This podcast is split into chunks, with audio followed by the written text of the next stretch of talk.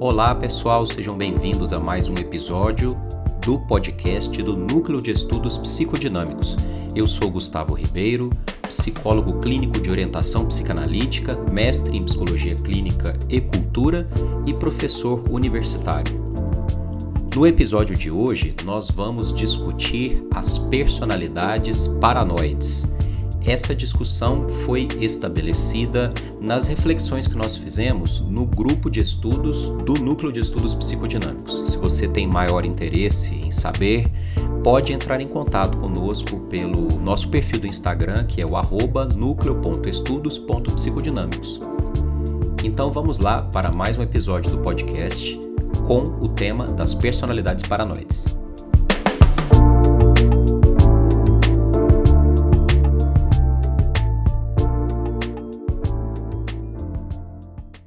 Boa tarde para todo mundo.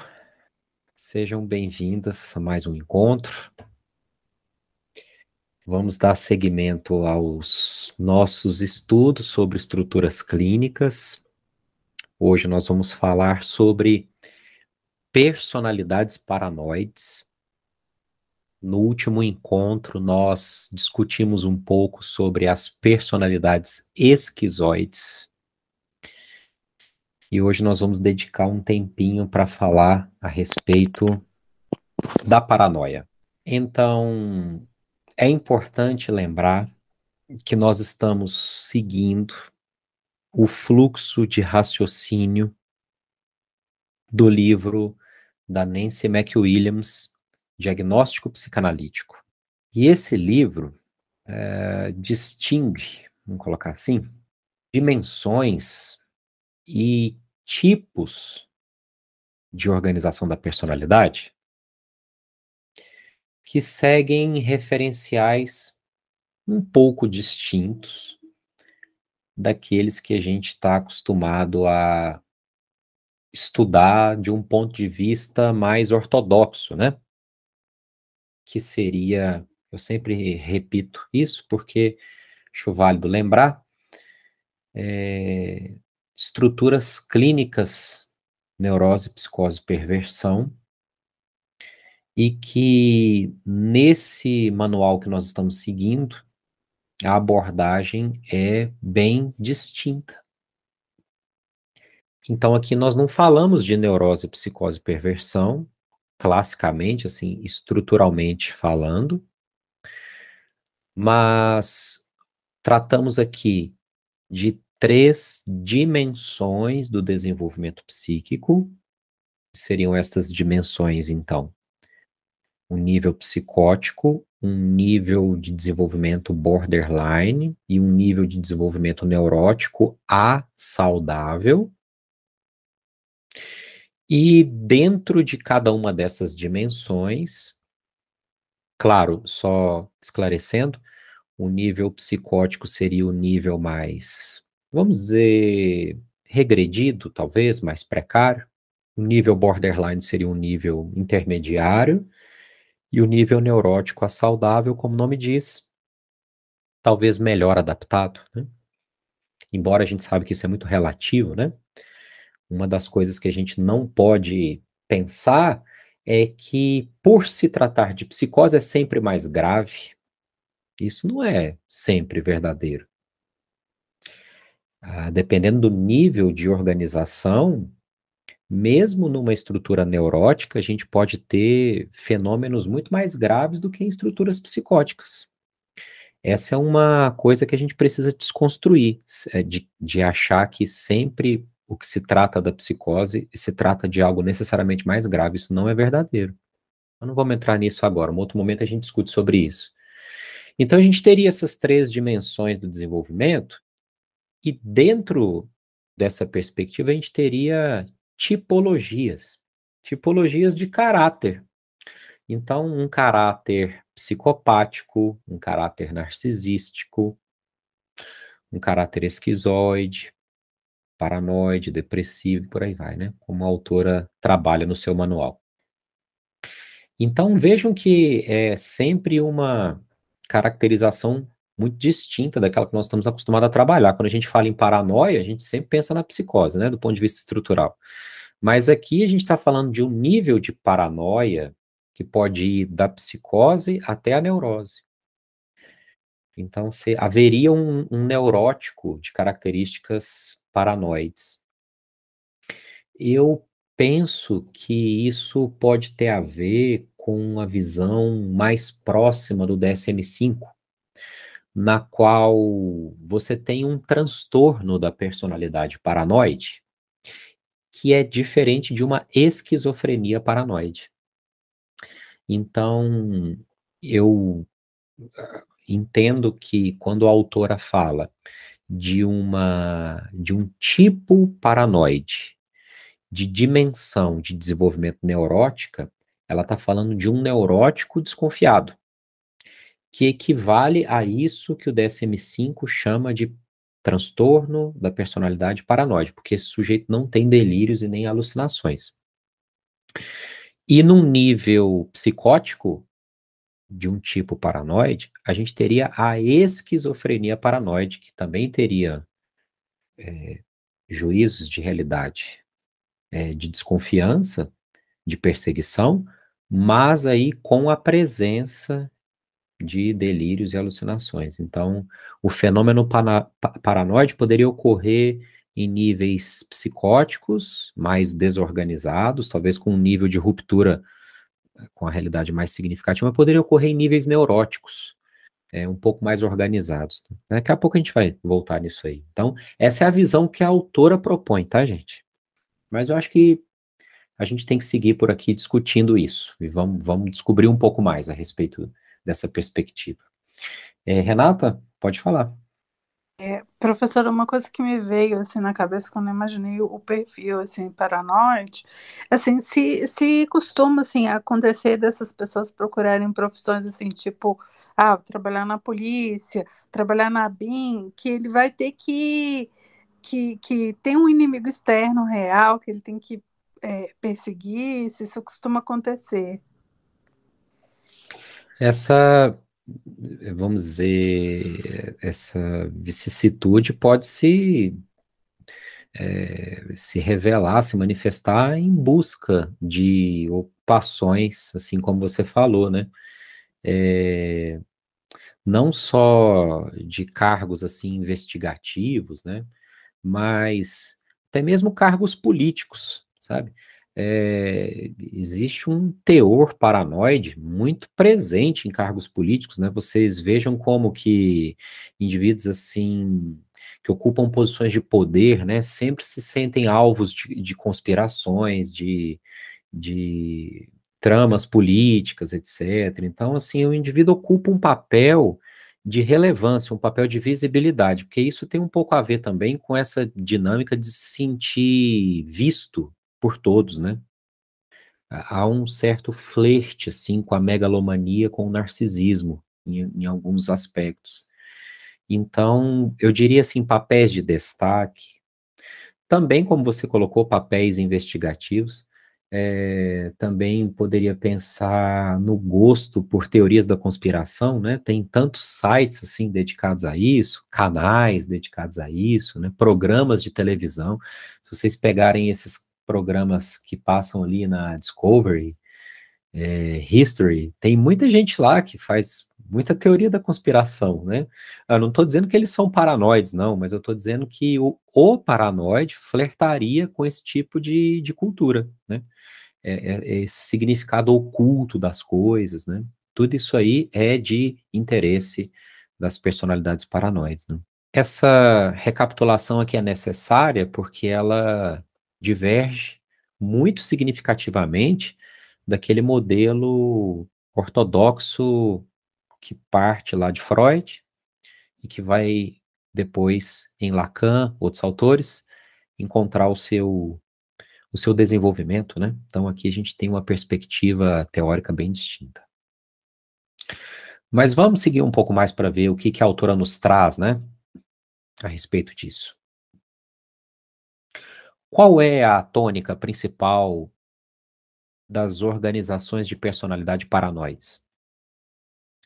Bom, elas se organizam em torno de lidar com as próprias qualidades negativas, rejeitando-as e projetando-as nos outros. Vejam que eu estou falando de qualidades negativas como características não é, reconhecidas pelo sujeito, né? É, conscientes e inconscientes. Não necessariamente elas são conscientes, mas nós estamos falando de conteúdos que são, assim, do ponto de vista do ego, impossíveis de serem assumidos. Eles são conflitivos na esfera consciente do ego. Então, a estratégia defensiva é a rejeição desses conteúdos e a projeção nos objetos externos. O que, em outras palavras, no ponto de vista lacaniano, aí nas psicoses, seria aquilo que ele chamou de fora-clusão, ah, que significa a inclusão do lado de fora, que não é a exclusão, mas a inclusão do lado de fora. E a inclusão do lado de fora do quê? Do significante do nome do pai. Que, em outras palavras, é o que o Freud chamou de metáfora paterna, ou função paterna. Então, a visão lacaniana da psicose paranoide é essa. Mas aqui nós não estamos falando só de psicose paranoide, nós estamos falando de neurose, borderline e psicose paranoide.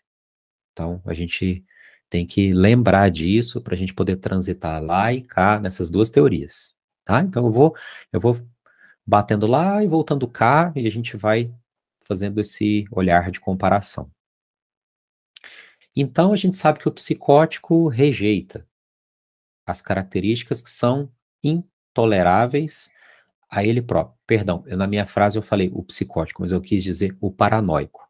Ele rejeita aquilo que é, é intolerável para ser assumido conscientemente é, por si mesmo. Então ele lida com isso rejeitando e projetando no outro. É, eu acho válido a gente recordar aqui do caso Schreber porque foi assim o primeiro texto, o primeiro, eh, não foi o primeiro texto de Freud sobre a psicose, nem sobre a paranoia, mas foi o primeiro grande texto de Freud sobre a paranoia. É porque vocês se lembram que Freud se debruçou sobre o estudo das neuroses, né? A psicose nunca foi o terreno freudiano, nunca foi é, Freud então se debruçou sobre o estudo das neuroses. E por muito tempo, até 1910, antes do caso Schreber, é, o modelo que Freud tentou, ah, podemos dizer assim, até, até durante o caso Schreber, né? É, até durante o caso Schreber. O, mo, o modelo que Freud usou é, foi o modelo neurótico para explicar a psicose. Então, ele não tinha uma teoria da psicose, ele tinha uma teoria da neurose e ele tentava encaixar a, a, o funcionamento psicótico dentro desse modelo neurótico. O que, claro, assim, em, em certos aspectos foi um passo genial, porque são textos assim muito pioneiros, mas claro que por outro aspecto também deixou muitas brechas, né, de, de, compreensão. Mas aí falando sobre o caso Schreber, né, que vocês devem se lembrar, de Daniel Paul Schreber, que era um juiz que foi promovido a um tribunal de apelação de Leipzig, é, e que ele, muito novo, assumiu uma função de muita responsabilidade. Ele não tinha condições é, emocionais, vamos dizer assim, psicológicas, de estar ocupando um cargo de tanto prestígio, assim, numa idade tão, tão jovem, né? Então, após ser promovido, ele começa uma série de crises emocionais e vai passar por diversas internações, né? E numa dessas internações, a gente vai percebendo é, a relação que ele vai estabelecendo com um dos seus cuidadores, que era o Dr. Flashzig, que era um médico. E e que foi muito bom para ele, foi muito gentil para ele numa dessas internações e, e, que aos poucos ele começa assim desenvolvendo um sentimento de estima por, pelo Dr. Flechsig, mas que depois esse sentimento de estima vai se transformando em pensamentos persecutórios e teores assim agressivos e é, Schreber vai e vem dessas internações e essa psicose vai se agravando até o ponto que ele atinge o estágio máximo de complexidade do seu delírio, né, já assim mais adiante na sua vida, no qual entra em cena essa feminização do corpo, né, onde ele se vê como a esposa de Deus. E na riqueza desse delírio, ele copularia com Deus para dar à luz a nova raça de seres humanos. Então, a nova é, a, a, nova geração de seres humanos, né? Re, vamos assim, é, recomeçaria toda a população de seres humanos a partir do seu ventre, né? Então a gente vê assim um grau de complexidade desse delírio e a gente vai vendo é, uma cadeia significante de conflitos que originalmente eram dirigidos ao pai, que depois são deslocados ao Dr. Flash e que depois vão e romper lá na figura de Deus, né? Ambas figuras masculinas, três figuras masculinas muito significativas na, na vida do, do Schreber. E aí o que Freud vai observar, assim, dado esse aspecto de feminização, né? É a subversão de algumas proposições básicas, né?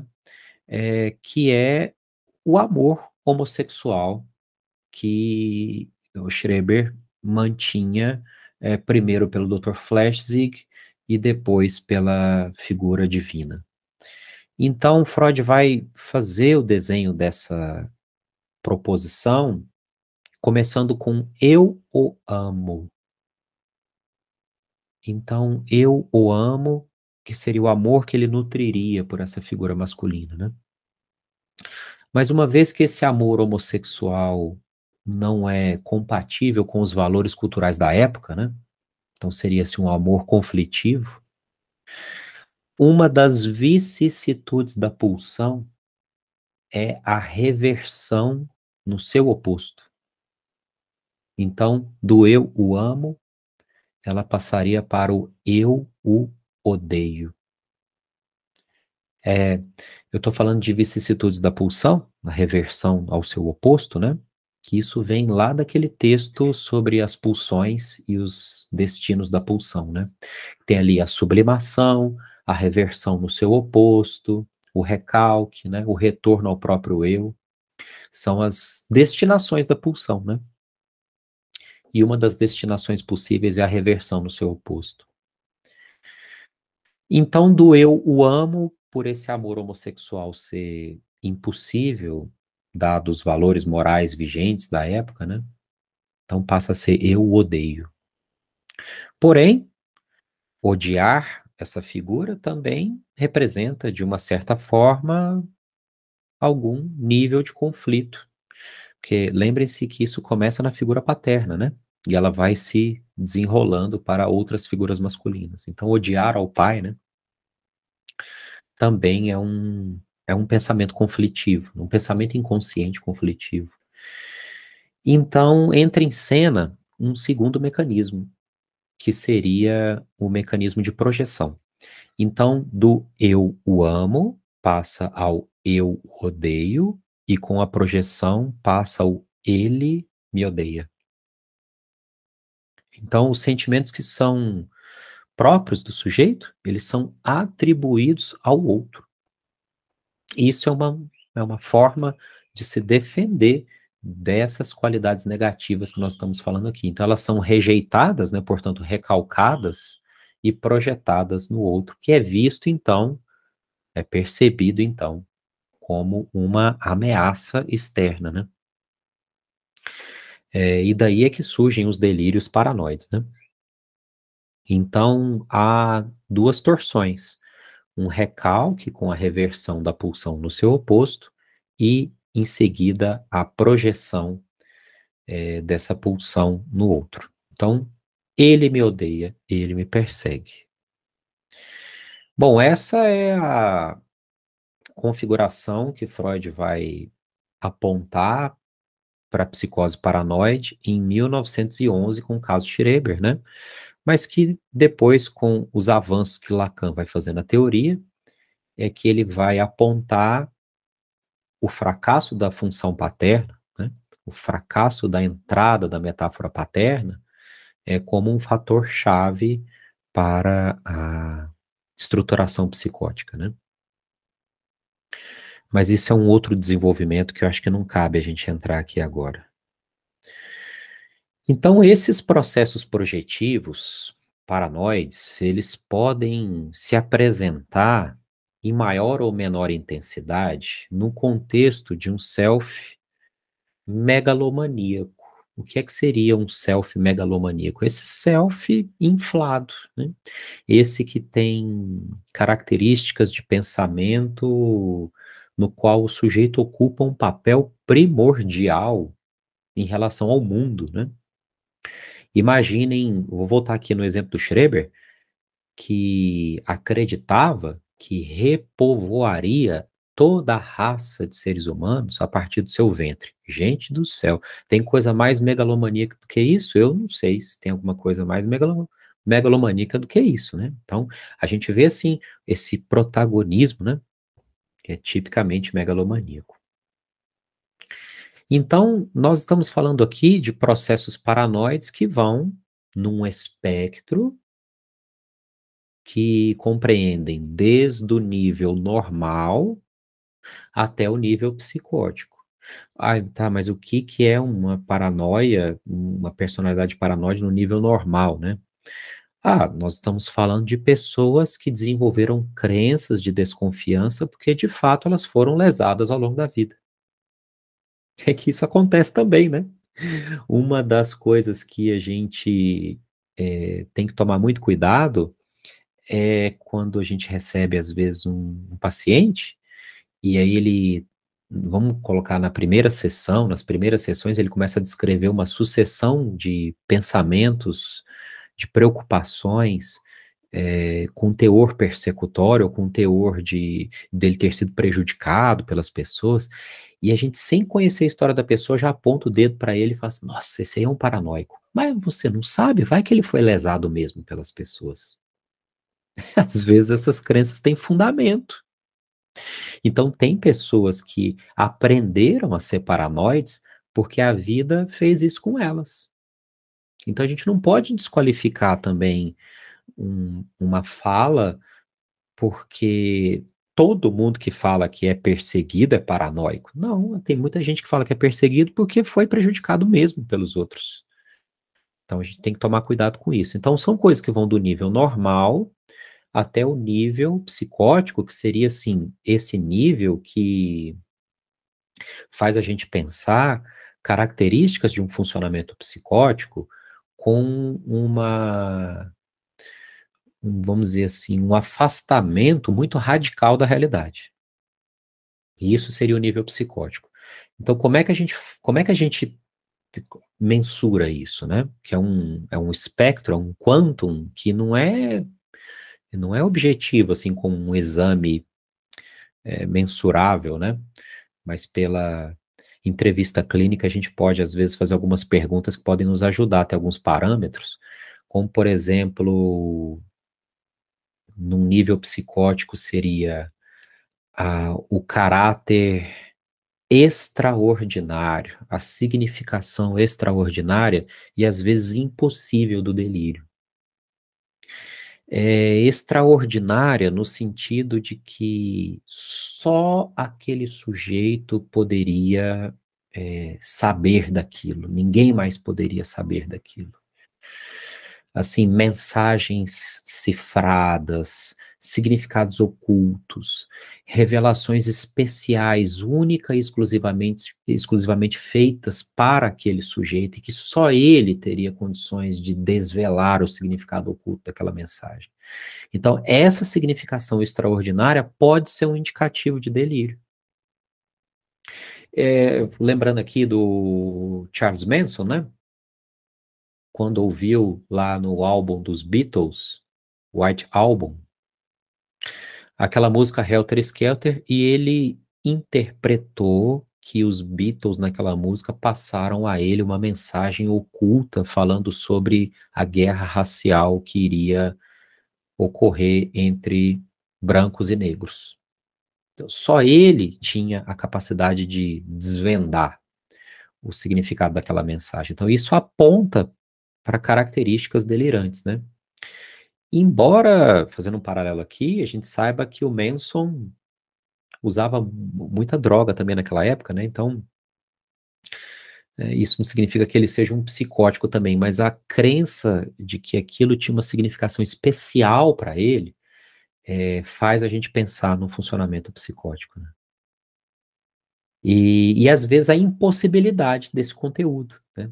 É, um indivíduo que por, por, relataria que está sendo monitorado por antenas, satélites, né, de outros seres, é, você vê assim a, a, impossibilidade real desse conteúdo, né, também seria um indicativo de possível funcionamento psicótico.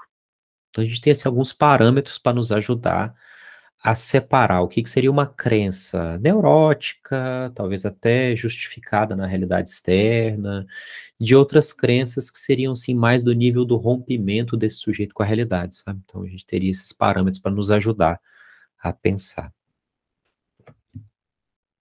Bom, tendo dito isso, vamos pensar um pouco sobre os funcionamentos defensivos, né? Nós estamos falando aqui é, de mecanismos de defesa paranoides que estão em atuação e que se situam, então assim, as fixações paranoides se situam em uma fase do desenvolvimento que é anterior ao período onde a criança tem clareza em identificar o que é de dentro e o que é de fora. Então, é essa a questão paranoide, né? A confusão entre o que, que é do sujeito e o que, que é do outro. É a dificuldade de distinguir o que, que é dele e o que, que não é dele. E atribuir ao outro o que é dele e que ele não elabora, ele não processa, ele não dá conta de nomear, não dá conta de é, transformar em palavra, né? Elaborar isso. Tá, mas vamos parar para pensar. Se a gente refletir um pouco aqui sobre que período é esse? Que período é esse onde a criança ainda não tem muita clareza entre o que é dentro e o que é fora, né? Entre o que é ela e o que não é ela. Porque é aí que se situa a questão. Mas que período que é esse? Esse período tem a ver. Ser, né? sim? Né? Hã? Quando ela acaba de nascer, né? Que ela não sabe a diferença entre ela e a mãe. É, porque a criança que acabou de nascer, ela é desprovida de uma estrutura que possibilita a ela identificar o que é próprio dela e aquilo que não é dela, assim, o que, que é dentro, o que, que é fora, o que, que é eu, o que, que é não eu. Como que é o nome dessa estrutura?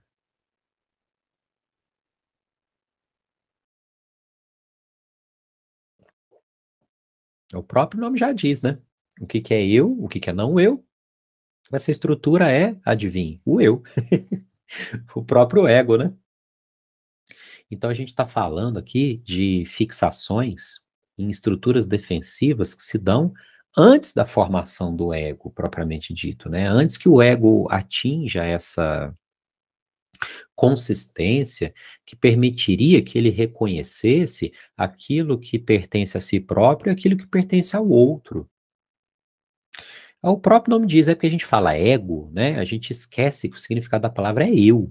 Eu. Então, se é eu, eu sei o que, é de dentro de mim o que é de fora de mim. E o psicótico não estabelece muito bem essa distinção.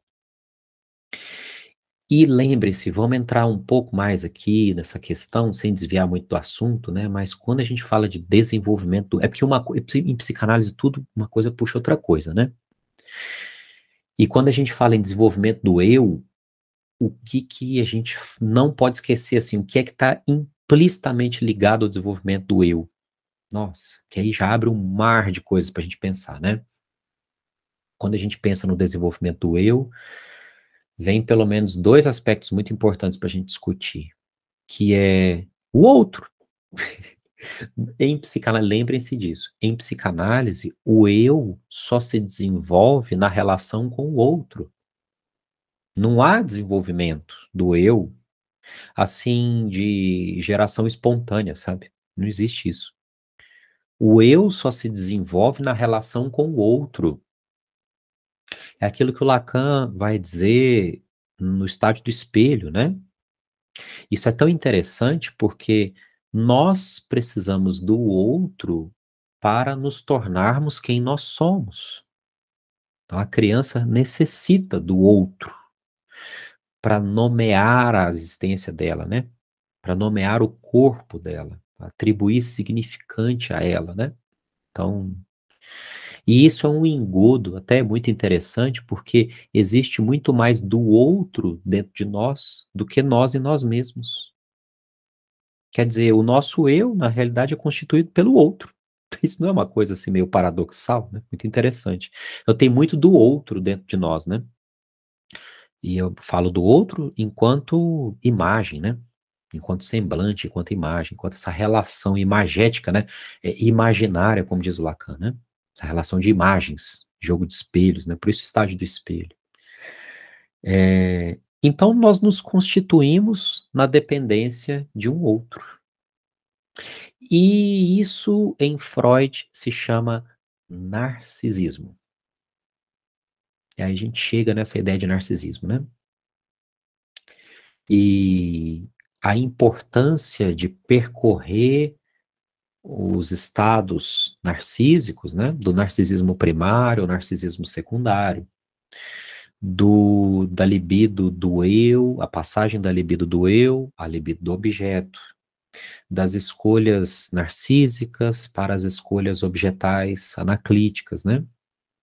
Quer dizer, é, que a criança percorra o narcisismo, que ela reinvista a sua libido em si mesma, para que isso fortaleça a construção do seu eu, mas para que ela possa seguir adiante no seu percurso desenvolvimental e não permaneça presa, fixada ao seu narcisismo. Então, de uma certa forma, a gente está falando aqui de mecanismos de defesa e de pontos de fixação que, de alguma forma, arrastam um pouco desse narcisismo adiante. Então, quando a gente fala de paranoia, a gente está fazendo referência de uma certa forma também a esse narcisismo, né? Porque em que sentido? Assim, no sentido de que tudo diz respeito ao sujeito. Tudo diz respeito ao sujeito. Então, é, isso é narcisismo também, de uma certa forma, né? É, quando você tenta convencer um paranoico de que aquela pessoa que ele acha que está perseguindo ele na verdade, não está perseguindo ele, aquela pessoa só está ali parada, esperando outra pessoa aparecer. E aí ele tem mil argumentos racionais para te provar que não, que tudo isso é uma conspiração para prejudicá-lo. Veja, ele se coloca em primeiro plano na existência, né?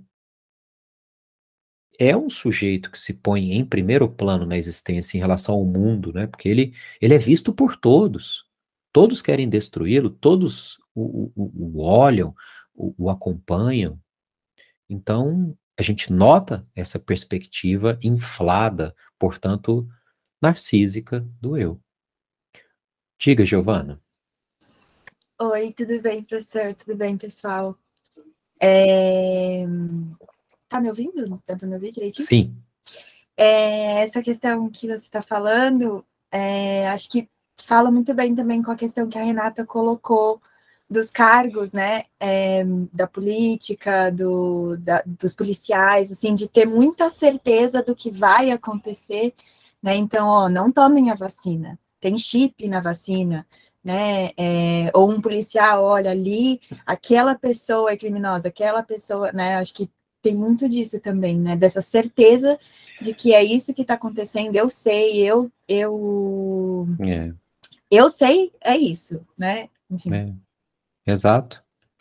Essa essa perspectiva de que o outro é sempre assim interessado no prejuízo, né, dele.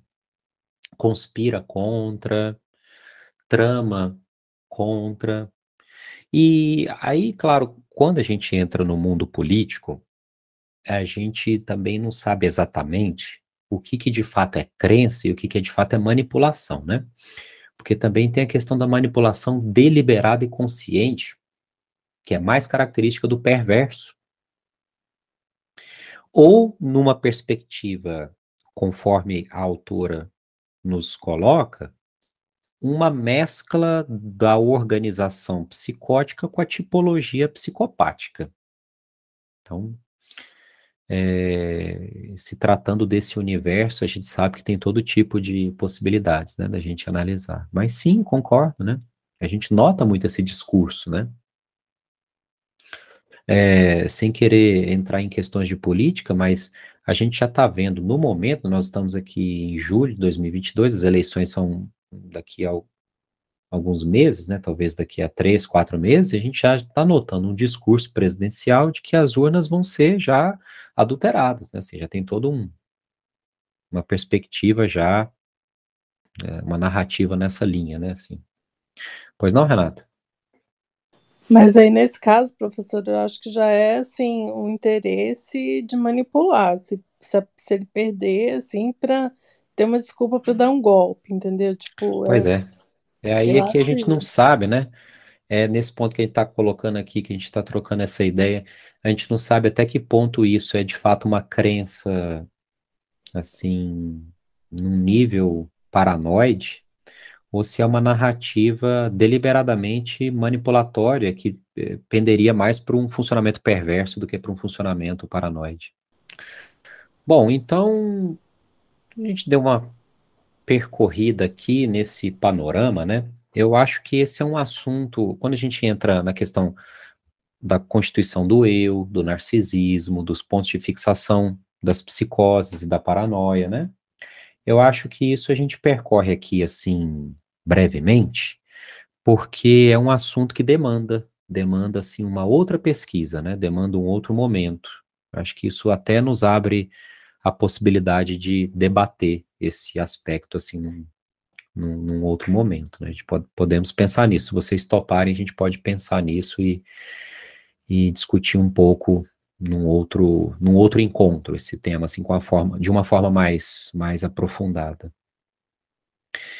E mais voltando aqui para o fluxo do nosso texto, né, do texto de hoje, no, no fio condutor que a autora nos traz, é, a gente vai ver esse indivíduo paranoide, desconfiado, com muitas dificuldades de buscar ajuda terapêutica, eh, de reconhecer a sua, a sua demanda, de mudar, a não ser que esse indivíduo atinja níveis de profunda dor psíquica. Então, são indivíduos que, para nós, é, em em questões clínicas, né, em, em contextos clínicos, que vão ser muito difíceis de serem alcançados, né? São indivíduos que eles permanecem circulando de forma desconfiada, defensiva, agressiva com os outros, enquanto eles conseguirem até porque essa desconfiança recairia também sobre o psicoterapeuta, de alguma forma, né? A gente vai falar sobre isso um pouco mais ali nas questões de transferência e contra-transferência com esses pacientes, mas na, na, vamos dizer assim, na perspectiva desses indivíduos, é, ir ao psicólogo falar do, que se sente é, seria, sim, extremamente desafiador, né, extremamente difícil, por conta justamente dessas crenças é, de desconfiança, né? Acho que eu já comentei com vocês um, um, um caso que eu recebi há muitos anos atrás, né?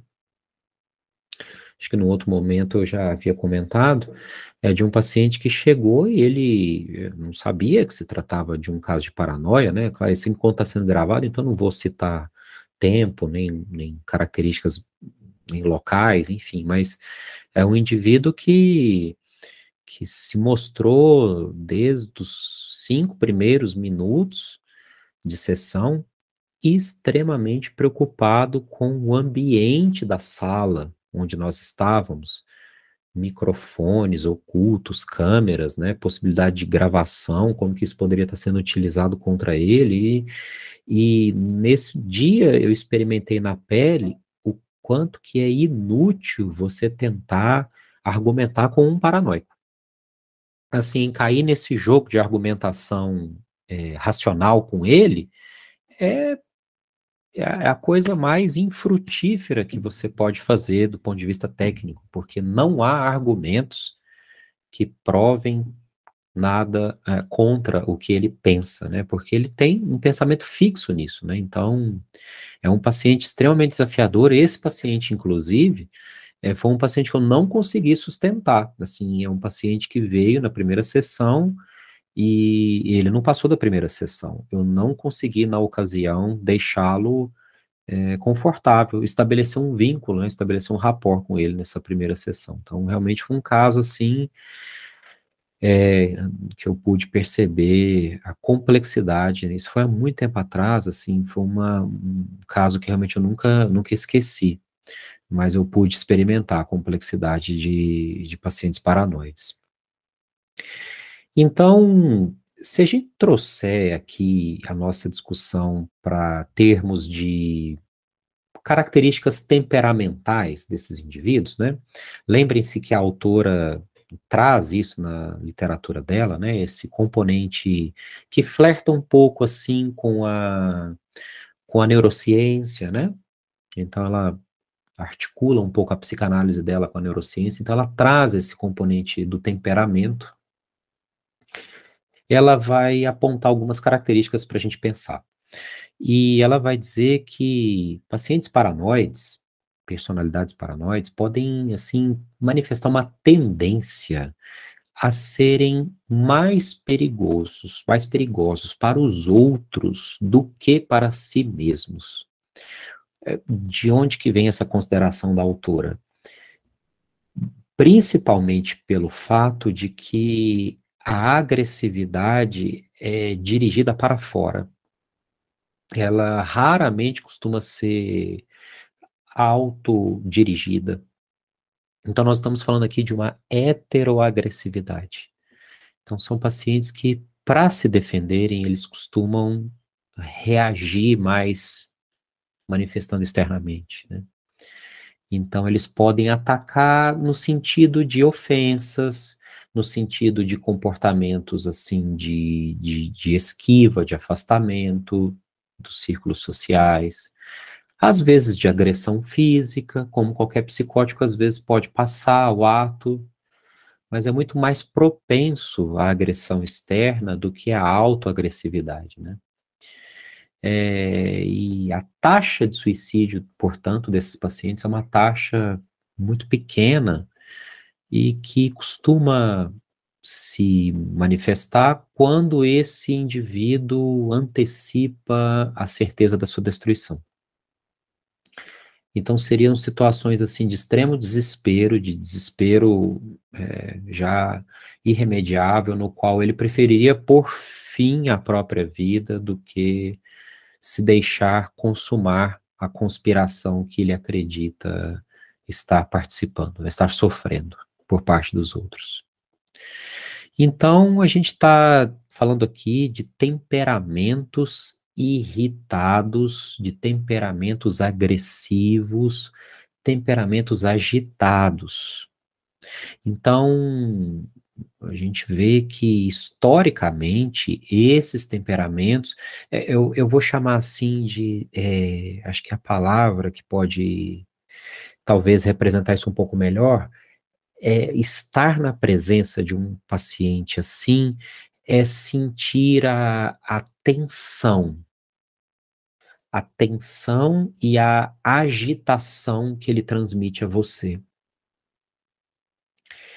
Então, é, não sei se vocês já tiveram oportunidade, assim, de atender pacientes assim, mas na presença desses pacientes você consegue sentir essa vibração tensa angustiada e agitada que eles trazem.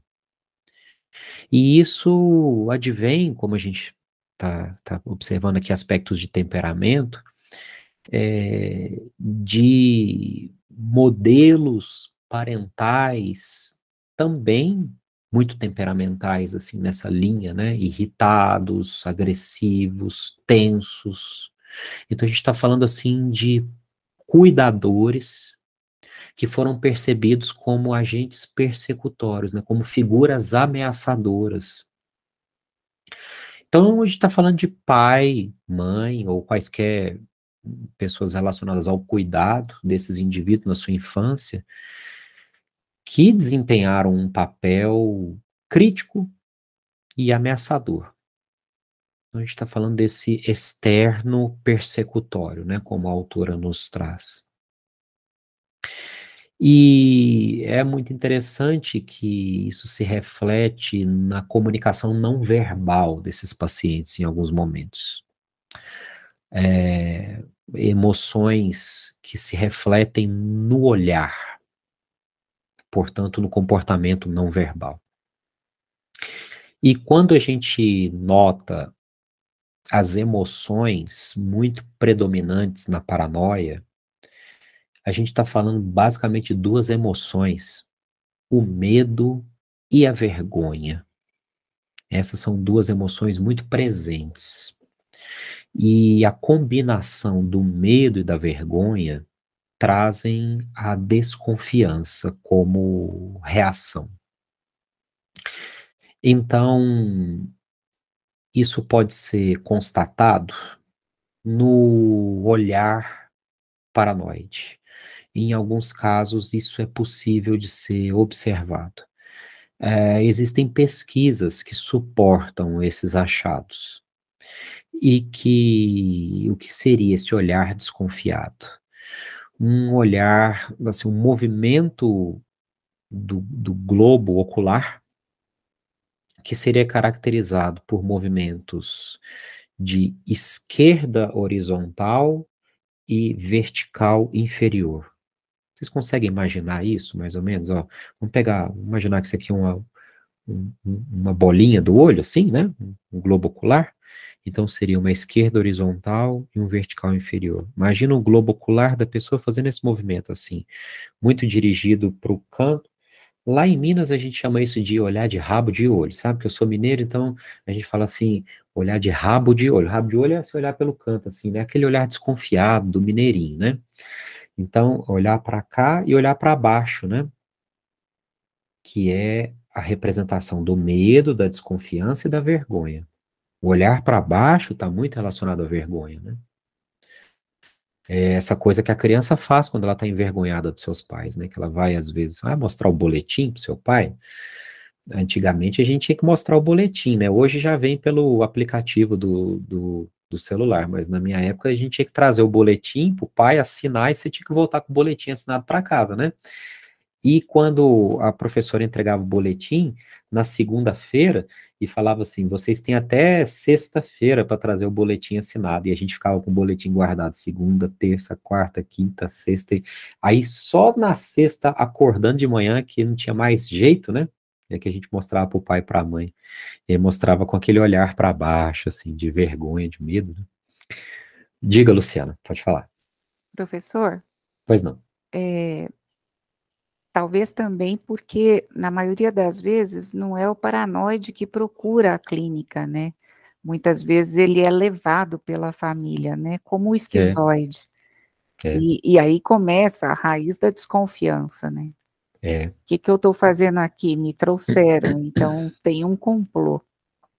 É verdade, porque esses pacientes, assim, é, se a gente estiver falando de paranoides no funcionamento de nível psicótico, né? É, são pacientes que não chegam à nossa prática clínica privada, né? Eles não vêm para o consultório, eles não vêm. Não vem. Eles vão para o dispositivo de saúde mental, né? Ou eles vão parar, assim, no CAPS, eles vão parar uhum. no hospital psiquiátrico, na clínica dia, né? Mas é algum dispositivo de saúde mental, eles não vêm, assim, espontaneamente para o consultório. Então, uhum eu tive essa oportunidade, como eu comentei, né, alguns anos atrás, de ter atendido um psicótico, assim, me pareceu, assim, pelo, pelo que eu pude constatar, assim, de um, uma esquizofrenia paranoide, de um indivíduo que veio espontaneamente ao consultório, sabe? E, e, e, não fluiu, não deu certo mesmo, né? Porque também né, eu me recordo assim nas circunstâncias de não estar tá preparado para esse tipo de caso, né? A gente não está tá preparado para isso, né? É, recém-formado, assim, não tinha nem como, eu não tinha como dar conta desse caso na época. É, mas são casos que não costumam mesmo vir por livre e espontânea vontade. Eles vêm assim numa demanda da família, encaminhados é, por familiares ou porque entraram em crise e tiveram que ir assim compulsoriamente para serem medicados, né? Isso. Isso nos casos mais graves de psicoses, né? É, e esse indivíduo neurótico, ele acha que a desconfiança dele é a vantagem dele no mundo, né? Assim, que ele é a vantagem dele para sobreviver, né? Então, é a, é a artimanha dele. Então, ele às vezes não produz demanda também, né? Ele acha que a desconfiança é a arma que ele tem contra, contra o mundo. Então, são pacientes difíceis de, de se trabalhar, né? Difíceis, imagina. Sim, são quadros desafiadores, né? É... Pois não? Eu tive um também no início. Foram três sessões, trazido pela é. mãe psicóloga. É. Ainda era pior a situação, professor. A, a, mãe era psicóloga. É, ia interferir no tratamento, ela queria ser psicóloga através de mim, né? Aí, segundo... Ah, olha só. É, aí a terceira sessão que ele foi, hum. ele teve uma crise de asma, porque na realidade ele era usuário. Né? Hum. Né? E ela tinha comentado comigo que o filho dela era, tinha crises, né? Exatamente por causa do fumo, essas coisas todas. Uhum. eu estava na clínica, estava sozinha. Eu falei, eu posso abrir a porta, porque ele estava, sabe, meio que se asfixiando com a asma. Eu queria, né? Não tinha ventilador. Aí eu falei, hum. possa porta e ele ficou tudo vermelho, ele não conseguia respirar e eu comecei a ficar desnorteada porque não tinha nem como chamar ajuda, né? Eu abri a porta, quando eu abri a porta, ele ficou normal, foi embora, nunca mais voltou. Recém-formada também. que essas coisas acontecem com a gente assim nessas horas, né? Eu não sabia o que, que eu ia fazer, sinceramente. Crise de pânico não era, né? Eu já conhecia crise de pânico, eu já tinha atendido as pessoas com crise. Aí eu falei, é. e agora, o que eu faço? Chamo uma ambulância, uhum. o que eu faço? Ele teve a crise de pânico, ele não queria ficar. Quem estava insistindo era a mãe dele.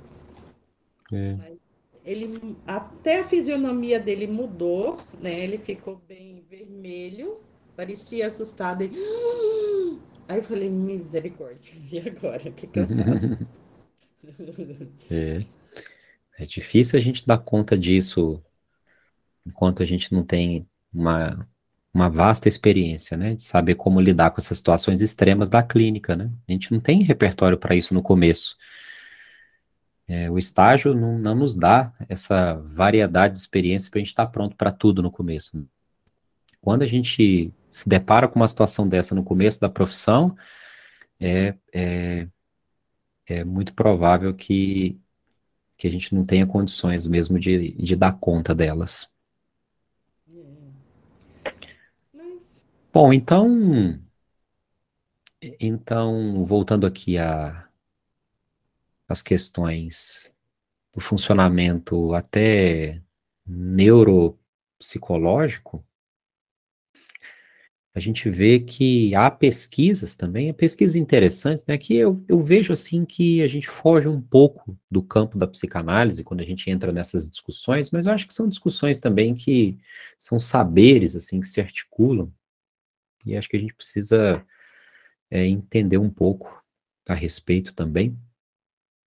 Mas, assim, pesquisas que apontariam que o medo paranoico estaria ligado a um nível de ansiedade que é muito mais regressivo do que níveis mais, vamos dizer assim, sustentáveis, é, que seria a ansiedade de aniquilação, né?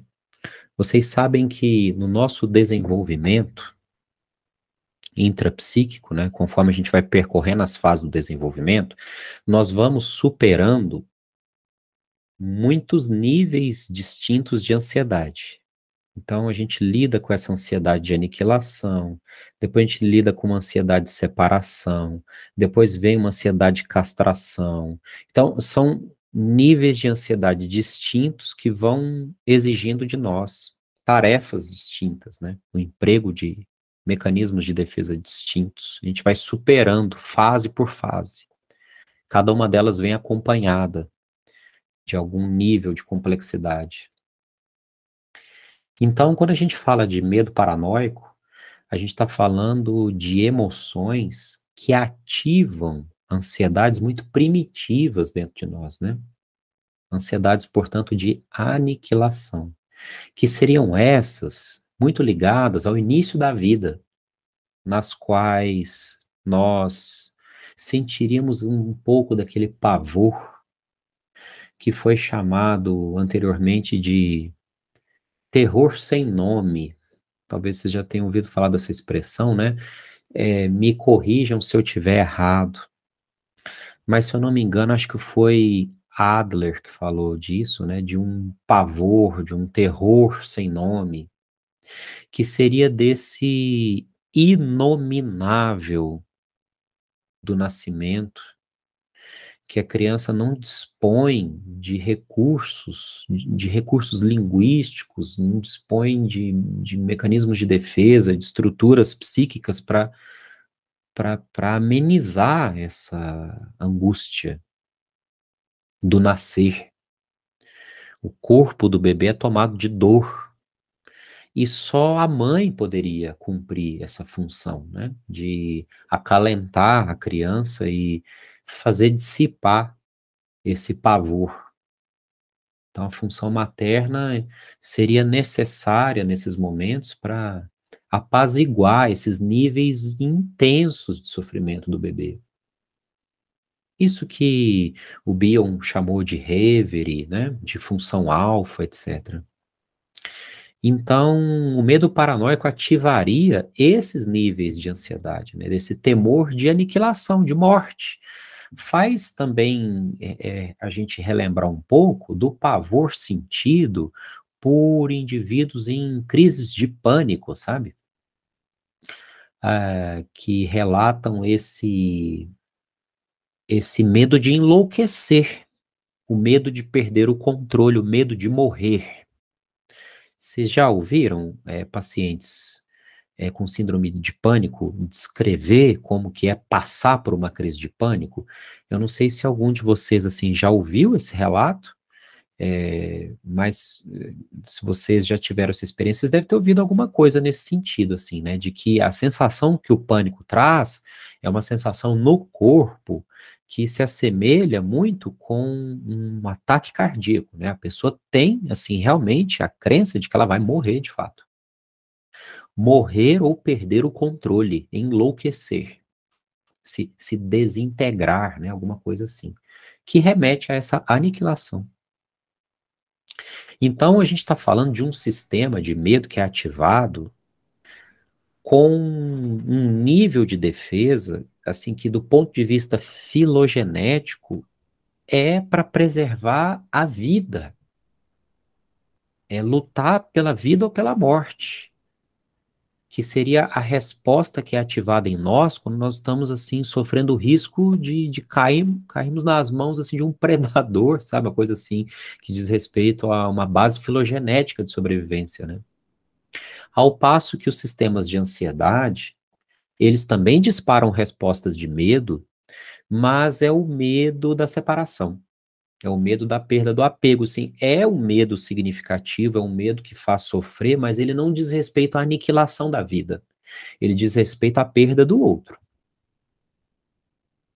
Então, eles são mediados por outros processos, né? E eles então responderiam a medicações mais moderadas. Enquanto que medicações que vão atuar no sistema medo seriam medicações mais severas, né, o uso de benzodiazepínicos, por exemplo. Né? Então, é, como eu falei, eu penso que nesse momento a gente foge um pouco da perspectiva psicanalítica, mas penso que a autora tenta estabelecer uma costura né, do saber psicanalítico com os saberes é, neurocientíficos também. Então, acho válido trazer, né? Conhecimento nunca é demais. Então, pensando aqui naquele espectro, vocês lembram que eu falei para vocês de um espectro, né? Que vai do psicótico ao neurótico? a gente tem processos paranoides, então, se estruturando de acordo com esses diferentes níveis de organização da personalidade. Então, a gente tem a paranoia operando desde a psicose até a neurose. Então, na paranoia psicótica, o indivíduo acredita de fato que aspectos do seu self, que na realidade estão dentro dele, né? é, na realidade, para ele, estão lá fora. Então, ele acredita piamente nisso. Assim. Então, em outras palavras, seria: eu tenho certeza absoluta que eu estou sendo perseguido. Então, uma questão também que eu não comentei anteriormente, né, quando a gente estava tentando distinguir a questão do delírio, é a certeza. A gente não pode esquecer disso, né? Que o delírio é marcado por esse aspecto de certezas, enquanto que a neurose traz a marca das dúvidas. O neurótico padece por duvidar demais, por se desacreditar, por, por ser inseguro sobre o que ele vive. É assim que o neurótico padece, né? Pelas suas inseguranças. E o psicótico padece pelas suas certezas absolutas. Então, na psicose paranoide haveria, sim, uma certeza absoluta, o que impossibilitaria ele de questionar: será que isso é meu? Será que não é da minha cabeça? Então, o psicótico não faria essa questão, tá? Ele não faria essa questão. No nível borderline, que seria um nível intermediário, nós veríamos algo que seria no nível de identificações projetivas. O que, que é uma identificação projetiva? É um mecanismo de defesa muito empregado, muito comum de se observar na clínica. Em outras palavras, é fazer o outro sentir o que a própria pessoa não aceita existir dentro de si. É, eu vou falar de um jeito mais simples. É aquele famoso toma lá da cá. É aquele famoso assim, vou fazer ele amargar aqui ó, na minha unha, né? Quer dizer, se, por exemplo, eu sinto ciúme, eu não vou reconhecer que eu sinto ciúme, mas eu vou fazer alguma coisa que vai deixar a pessoa com ciúmes de mim. Mas, ué, mas você não está fazendo isso para se vingar dela? Não, eu tô tranquilo, não, eu não tenho ciúme mas está agindo de uma forma que faz o outro sentir na pele aquilo que o próprio indivíduo não reconhece estar existindo dentro dele. Por isso que a expressão é identificação projetiva, porque ele identifica e projeta no outro, né? Faz o outro sentir. Então é como se fosse uma tela de pintura. Imagina um pintor, né, que ele projeta naquela tela as coisas que ele não conseguiria então reconhecer que existem dentro dele, ele reflete isso no outro. Então a identificação projetiva é o famoso toma lá da cá, e ele vem acompanhado disso que o borderline faz, né? Não sei se vocês já atenderam pacientes com, com aspectos assim de personalidade borderline, mas quem já atendeu sabe que pacientes borderline fazem muitas atuações, eles fazem muito acting, eles encenam muito, eles têm muita dificuldade de elaborar, de assimilar, de transformar em discurso. Então eles atuam, eles encenam. Algo assim um pouco parecido com o que o estriônico, o histérico também faz, né? Encenam, encenam muito, né? Encenam com intensidade, né? Os atos do borderline eh, eh, dizem muito sobre ele, às vezes até, dependendo da situação, dizem mais do que o que ele é capaz de dizer com a boca, sabe? Então, é, a identificação projetiva vem muito carregada desses actings, que no caso é o acting out, principalmente, né? Que é aquele que acontece fora da sessão, o acting out. E no nível neurótico, a gente teria também esse nível de projeções ocorrendo, mas que num funcionamento neurótico, com uma estrutura de ego e de self mais coesa, com juízos de realidade mais, mais coesos, vamos dizer assim, essas projeções poderiam ser reconhecidas pelo próprio sujeito. Então, seria o caso, por exemplo, daquela pessoa que acabou de conhecer outra, foi apresentada por um amigo em comum, e aí o amigo em comum fala, e aí, fulano, você gostou da pessoa? Ela é gente boa, né? Aí essa pessoa fala assim, eu não sei porquê, mas eu não fui com a cara dessa, dessa tua amiga aí, desse teu amigo aí. Não fui com a cara.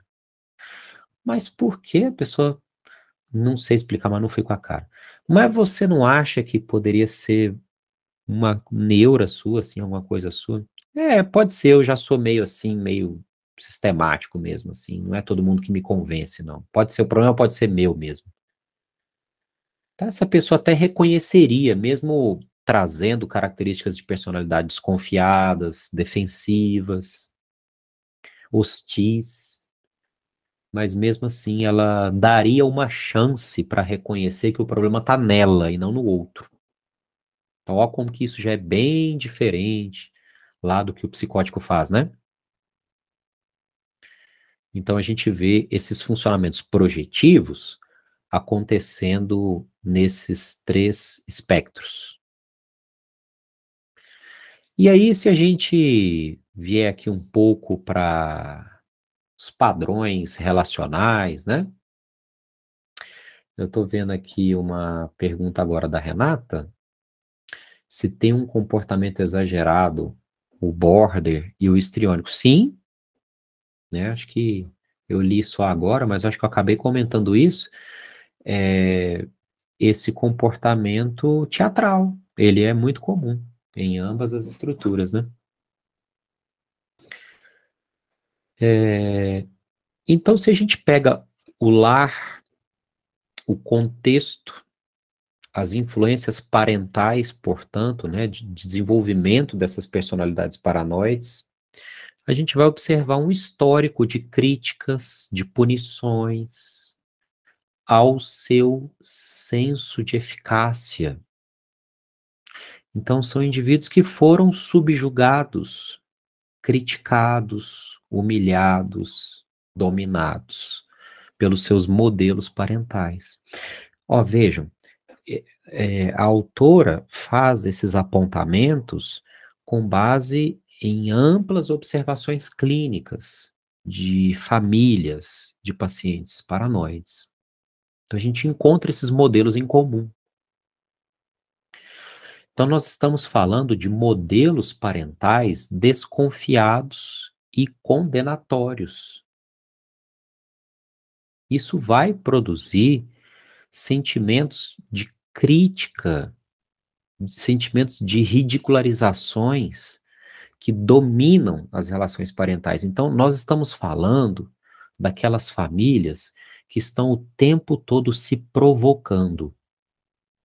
As pessoas nunca estão em paz umas com as outras. É aquela coisa meio picking, né? Aquela coisa assim, há uma reunião familiar e elas estão se alfinetando. Constantemente se alfinetando e se provocando. Ah, bom, é, assim, a gente não pode generalizar. Não significa que em todo contexto familiar parecido com esse vai surgir um paranoide. Não é isso que nós estamos falando aqui. Nós estamos falando o contrário, né? Que paranoides advêm, muitas vezes, de ambientes familiares assim críticos, ácidos, né? Mas de fato não significa que. Porque é a primeira coisa que a gente começa a pensar assim, nossa, mas eu conheço uma família que é exatamente assim. Será que a criancinha lá vai virar paranoide no futuro? Não, não dá pra gente fazer esse tipo de inferência, né, gente? E no funcionamento paranoide, psicótico a borderline, observa-se relações familiares nas quais o indivíduo paranoide foi o bode expiatório e o alvo de atributos odiados e projetados pelos membros da família. Então, ali, de alguma forma, conspirou por um processo de papéis, por um processo grupal, de que alguém da família acabaria sendo o alvo de críticas. Seria assim, então, o bode expiatório dos problemas familiares, né? Então a gente vai vendo assim, o que que isso nos interessa, né? Que as características desconfiadas e defensivas e retraídas e agressivas e hostis não vêm do acaso. Elas vêm de um ambiente propício no qual o indivíduo precisou aprender a ser desconfiado, ser hostil para poder lidar com o que estava. Isso vem da família, portanto, né? E claro que isso vai se expandir para o mundo. Já no funcionamento paranoide normal, aneurótico, observa-se relações familiares que combinam estabilidade e calor com provocações e sarcasmo. Aí é eu não sei na experiência de vocês, mas eu conheço inúmeras famílias com essa descrição. Isso é muito comum né? Famílias assim, nas quais as pessoas se criticam, se cutucam, se provocam, se atiçam, mas elas também são amorosas umas com as outras e também nas horas de necessidade há vínculo, há calor, mas há também hostilidade, há também provocação.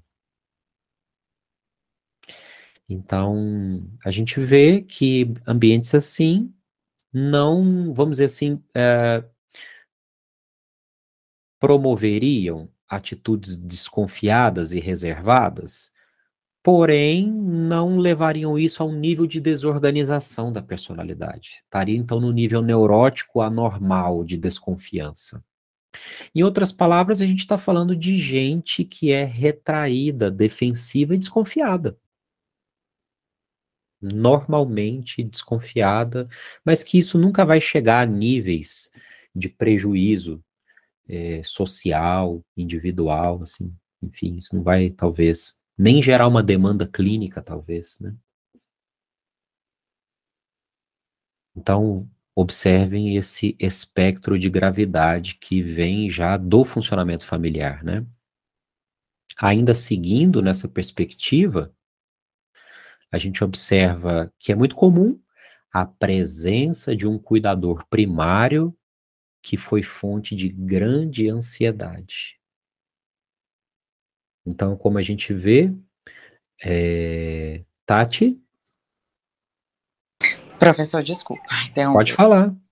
Uh, me, me gerou bastante dúvida, porque eu sempre achei que não fosse possível como, Gustavo, que isso é possível, por exemplo, ali, ó, ainda que de forma ansiosa ou ambivalente, os paranoicos são capazes de formar vínculo, se apegar e amar, o que difere dos psicopatas. É, como o paranoico consegue e o psicopata não? O, assim, o que exatamente nessa característica de personalidade né, difere? Assim, porque eu achei que nem, nenhum nem outro não conseguia nem demonstrar nem receber amor. Uhum, uhum. Como isso é possível, professor?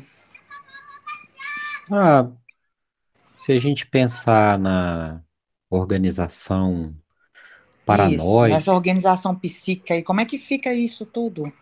É, assim, nas perversões, né, nas psicopatias, o outro é objeto de prazer, objeto do gozo, né? Enquanto que nas psicoses, aí eu vou pegar o recorte da paranoia numa organização é, psicótica. É, o outro e o eu são simbioticamente ligados. Então, na realidade, a formação do vínculo é até excessiva demais.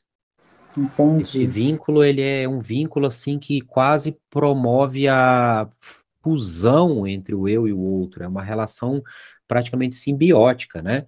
Enquanto é. que na perversão, né, nas psicopatias, a, o outro não é reconhecido como um objeto, ele é reconhecido hum. como um, é, eu falo assim, como um objeto no sentido de como um outro real, mas ele é só um instrumento do meu gozo. Então ele é descartável, assim, ele é só ah, uma conveniência tá. para mim.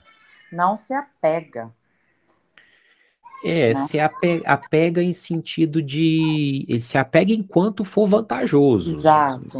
Eu mas uso. depois, assim, não há considera. É, eu uso. Uma perspectiva, uhum. assim, do que, que é vantajoso para o sujeito. A hora que não for mais Agora vantajoso, ele joga fora. Entendi. Né? Isso é muito característico mesmo. E é pontual, né?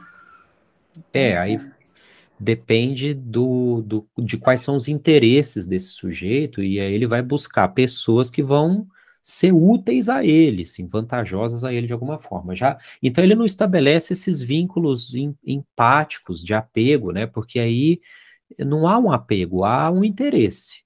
Entendi, Ao passo que na psicose esse apego pode ser intenso demais, assim, ele pode ser simbiótico, que também deixa suas consequências. E Você na neurose, né?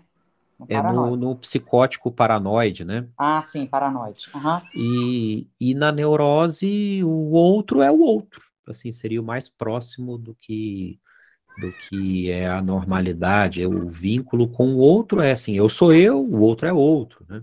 Entendi. Então, assim, o outro desaparece, eu posso sofrer, mas eu eu não vou morrer por causa disso, tal, assim, eu sigo minha vida, né, tal, tudo mais. Então, na neurose seria algo assim. Entendi, professor, muito bem explicado. Obrigada, ah, viu? Por nada. É essa questão, assim, que até essa questão do vínculo, do apego, né, do eu, do outro, é uma coisa que eu estava tratando na, me fez lembrar aqui na aula de ontem, na aula de ontem sobre a melancolia e a depressão, que são quadros clínicos muito distintos, né? A, a melancolia é um quadro de organização psicótica descrito pela psicanálise e que tem sido muito confundida eh, de forma errada é, com o transtorno bipolar, né, com funcionamento bipolar, assim, ou com funcionamento depressivo, assim, melancolia é a mesma coisa que depressão, não tem nada disso, sabe? Assim, depressão e melancolia são coisas, assim, do ponto de vista freudiano, absolutamente distintas, né? Então, a depressão é, perpassaria todas as estruturas, né? O neurótico pode, pode ficar deprimido, o psicótico pode ficar deprimido, o perverso pode ficar deprimido, uma coisa que poderia se revelar em qualquer estrutura, mas a melancolia tem uma organização própria, assim, que a, a perda não é como a perda do luto, mas é a perda melancólica, que o Freud vai falar lá em luto e melancolia, né? São coisas completamente distintas, né? O que, que é a perda no luto e o que, que é a perda do melancólico? São perdas de uma natureza de vínculo absolutamente distintas. E a gente precisa entender, né, esse tédio melancólico, a relação que ele tem com o objeto, como que é uma relação de identificação com o objeto que é muito diferente da relação de perda do luto. Mas enfim, isso também é uma outra é uma outra discussão que eu acho que a gente pode num outro momento assim aprofundar um pouco mais sobre isso. É, Cacau?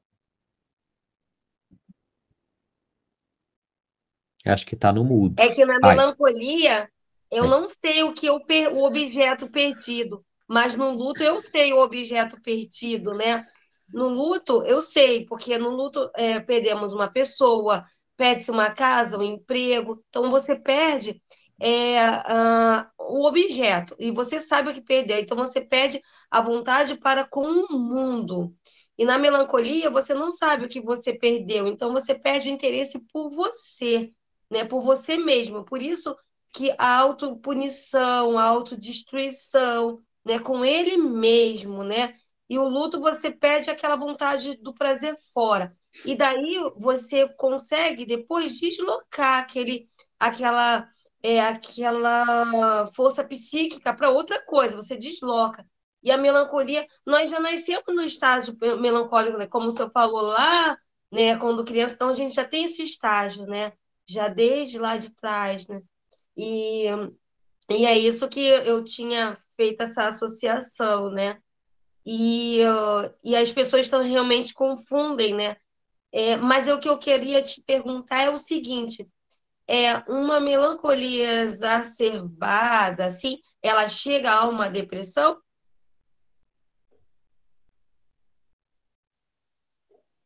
Ela já ultrapassou a depressão quando ela se tornou melancólica. Porque é como você falou, né? A, a depressão, ela talvez se aproxime um pouco mais da polaridade daquilo que se chama de luto do que aquilo que se chama de melancolia, né?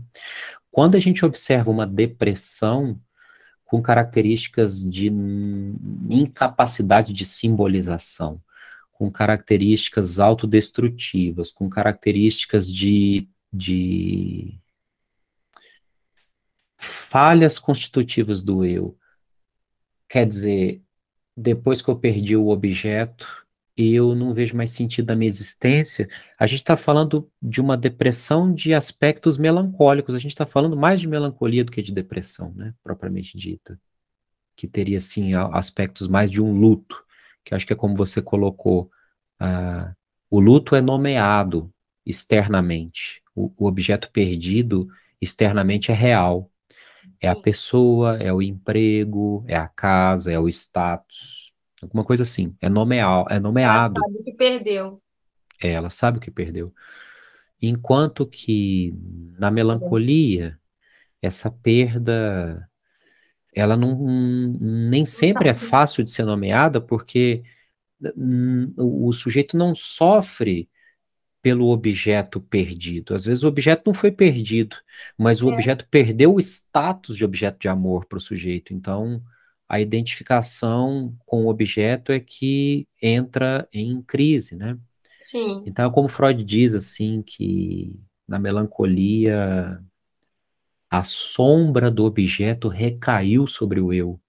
Quer dizer, né, dá essa, bem essa imagem, né?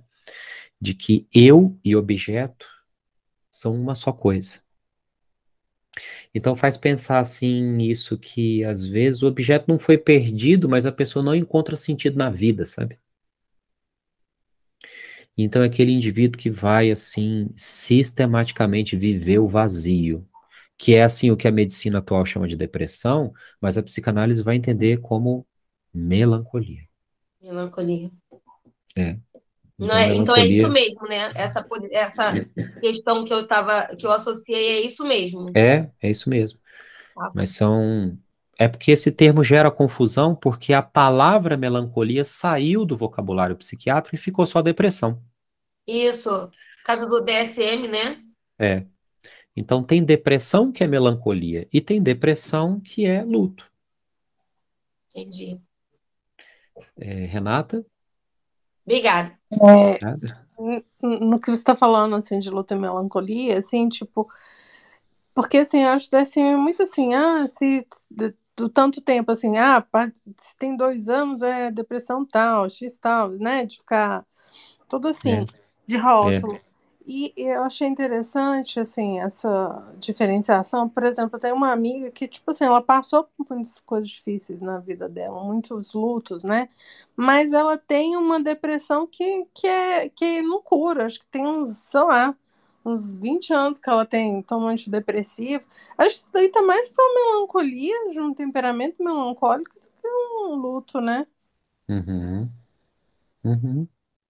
Porque é uma coisa assim, se fosse uma, um luto, já teria superado, né? Agora é uma coisa que tá sempre, assim, É, sabe? é, é, mesmo, mesmo o luto não tem esse tempo cronológico do relógio para ser para ser superado, né? Isso é uma coisa realmente da psiquiatria, como você falou, que precisa, precisou assim convencionar um tempo no relógio para dizer assim, depois de X semanas, né? Depois de duas semanas de, de tristeza, se essa pessoa não melhorar, ela está em depressão. Duas semanas é o prazo. Mas assim, qual o critério, né? Duas semanas? É um critério arbitrário. Então não tem assim uma, um cálculo para isso. Mas o que a gente vai observar é que, eventualmente, assim, depois de um tempo de, de reclusão, de desinteresse do mundo, essa pessoa vai voltar a viver.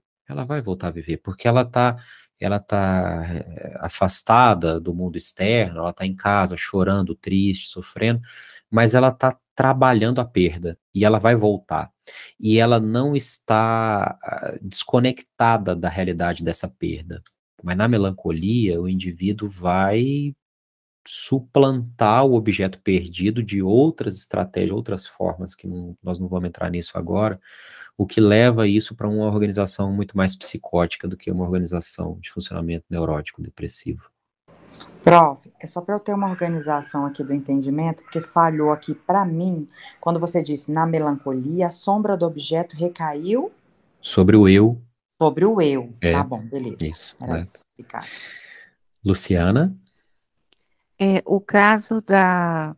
Eu não, não reparei quem falou, a amiga que a de eterno está deprimida, nos leva a pensar, talvez, num caso de distimia, né, professor?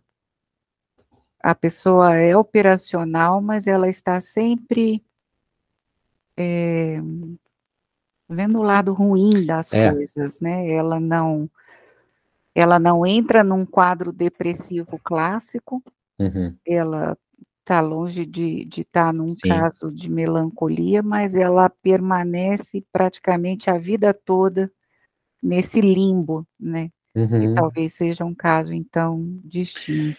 É, do ponto de vista psiquiátrico, sim. O, a crítica que a psicanálise faz à psiquiatria nesse sentido é porque eles vão considerar para o diagnóstico apenas uma das manifestações, que é o humor, né?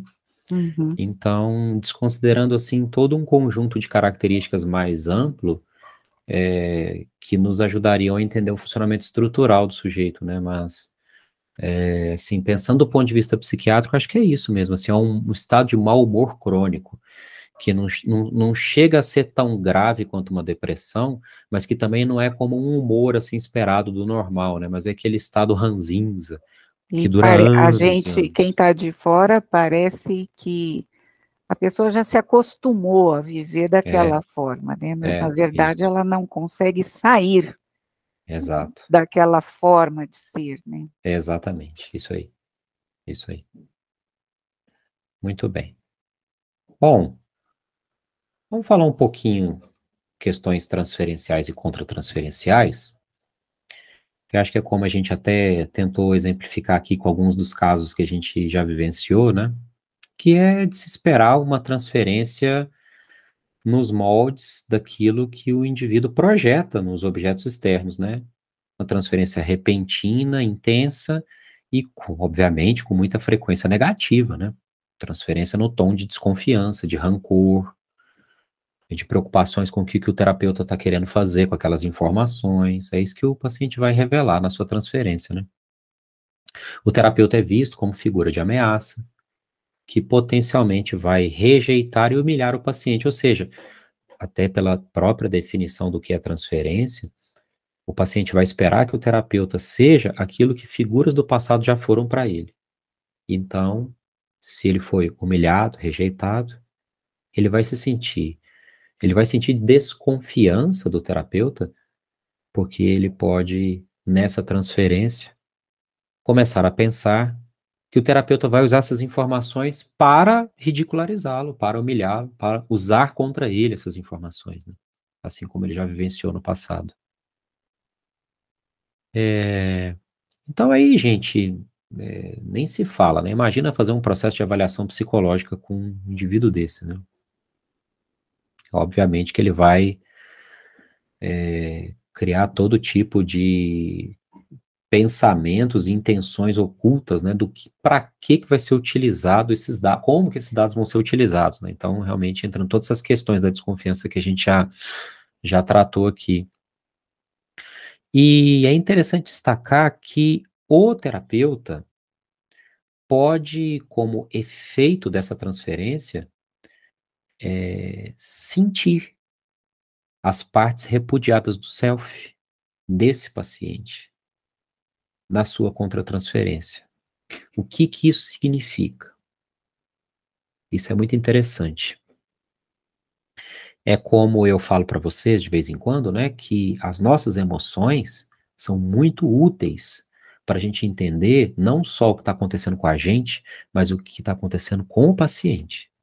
Às vezes, a, a, nossa emoção diz mais a respeito do que está acontecendo com o paciente do que está acontecendo conosco.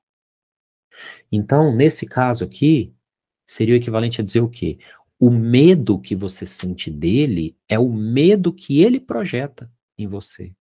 Mas ele projeta na forma de atitudes agressivas. Então, na verdade, ele, a agressividade dele é a externalização do medo que ele sente. Vocês lembram que eu falei para vocês da identificação projetiva como um mecanismo também muito atuante? Então, esse medo que você sente, esse receio que você sente, na verdade você está sentindo porque é o reflexo da projeção, do repúdio desses aspectos do self, que ele não tolera dentro de si. E ele transfere isso para o terapeuta.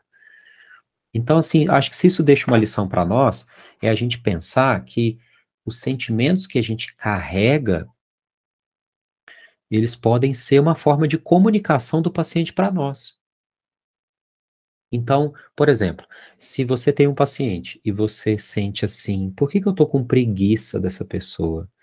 Ou por que, que eu estou me sentindo, eu vou dar exemplos assim de, por que, que eu estou me sentindo atraído sexualmente por esse paciente? Ou por que, que eu gosto, por que, que eu queria tanto que ele fosse meu amigo depois que ele terminasse o trabalho terapêutico? Poxa, essa pessoa poderia ser um amigo meu se não fosse meu paciente. Poxa, eu queria que essa pessoa fosse minha mãe ou meu pai, né? Mas por que que você sente essas coisas? Em parte porque são as suas carências. Em parte porque são as coisas que ele comunica a você de forma não verbal. Giovana? É que eu atendi um paciente que, nossa, esse medo, eu me lembro perfeitamente. Eu atendi ele na quinta-feira, chegava quarta-noite, eu já ficava, meu Deus, é. sabe assim, era muito ruim, era muito difícil. Ele era um paciente assim que era assim, ai, não vai dar certo. Eu não sei porque que eu continuo, porque não vai dar certo. Eu, nada, eu continuo com os mesmos pensamentos, eu continuo do mesmo jeito, tá mudando nada. Nossa, aquilo me dava um negócio. Uhum. Dá-lhe supervisão, dá-lhe terapia, mas também recém-formada também, não dei conta, é. não. É, hoje, assim, eu olho para trás e eu penso, nossa, me ensinou muito, né? Porque, uhum. mas olha, é muito difícil. A contra-transferência, assim, é muito forte. É. A gente aprende muito com essas emoções que a gente sente, né? Mas aí é como você falou. É, para você atribuir isso ao outro, você tem que estar tá consciente de si, porque senão você também começa a projetar no outro as coisas que são suas, né? Então você colocou bem a questão da supervisão e da análise pessoal para você falar, não, isso é meu, isso é meu mesmo, assim. Não posso atribuir isso a ele, né? Mas às vezes a gente sabe, olha, essa pessoa está me fazendo sentir assim, o que que ela, por que, que ela está me fazendo sentir essas coisas? E aí você usa isso como um recurso valiosíssimo, né? E o terapeuta pode sentir a tendência de fazer o paciente entender que não há motivo para suas preocupações paranoides. A impotência do terapeuta em fornecer uma ajuda imediata ao sofrimento do seu paciente é uma importante barreira a ser superada. O que, que isso significa? Significa que nós somos meio que assim convocados a fazer esse papel de convencer o paciente de que ele está seguro. Foi muito o que eu fiz naquele caso que eu falei para vocês brevemente aqui, que eu não consegui ter sucesso, né? Entrar nesse jogo de provar para ele que ele está errado, mas não adianta você provar para uma pessoa que tem certeza do que pensa. Você não vai mudar a visão que essa pessoa tem, né? Então seria o caso assim, tipo, ah, eu acho que você vai usar essas informações contra mim. E aí você tentar entrar nesse jogo de argumentações dizendo assim, que isso, eu sou um profissional, tenho muitas referências, você pode conversar com as pessoas, eu nunca prejudiquei ninguém. Bom, esse papo não vai adiantar nada, tá? Então seria muito mais o caso de você entrar com ele nessa questão e perguntar, é, o que, que eu, você imagina que eu poderia fazer com essas informações? Ou como que eu poderia te prejudicar? Ou como é que você se sente de ter que falar sobre isso com um estranho? Mas, de alguma forma, você conduzir com ele na ótica com a qual ele está trazendo essa questão, né? Porque entrar nesse debate racional com ele é tempo perdido. E, e você vai ser atacado, né? Você vai ser atacado, questionado, ele vai duvidar de você, então, é aquele segundo ponto ali da, da, frase, né? Que essa impotência que a gente vai sentir é de não conseguir imediatamente fazer algo por essa pessoa, né? Então a gente tem que ter essa resiliência de dar conta da nossa angústia também, de saber esperar, de formar um vínculo, de criar uma relação de confiança, né? Na verdade, é meio que servir de saco de pancada, porque vem uma série de agressões, assim. Dúvidas, críticas, agressões verbais, desconfianças, e você tem que dar conta disso, receber isso pacientemente, não duvidar, né? Não perder, não perder o desejo de atender esse paciente, né? Não perder o desejo, assim, de acessá-lo, né? Então, Acho que esse é um momento crítico, assim, esse momento das primeiras entrevistas, né, até que um vínculo possa se formar, é extremamente desafiador. Então, é, eu estava pensando, é, no começo, você falou sobre o estágio do espelho, né, do Lacan, e eu pensei, durante a aula, no, na posição esquizoparanoide, da Melanie Klein. E aí, o que eu queria saber, assim, é se a estrutura paranoide ser, assim, seria uma fixação na, esquiz, na esquizoparanoide, que não conseguiu ir para depressiva, né? Introjetou, projetou objetos maus, uhum. tudo mais. Uhum. E aí, se parte da, do, da terapia seria justamente trazer para a posição depressiva. Posição, perfeito. A integração, é? a integração dos objetos, né? Porque uhum. o bebê vai introjetar o que é bom e projetar o que é ruim. Então ele coloca para fora do corpo tudo que é ruim, desprazeroso, doloroso e introjeta para dentro do corpo tudo aquilo que é bom. Né? E não e, e, os objetos são, por isso que é esquizo, né? Porque eles são cindidos e eles são percebidos de forma persecutória, né? Por isso esquizo nós, no ponto de vista kleiniano, né?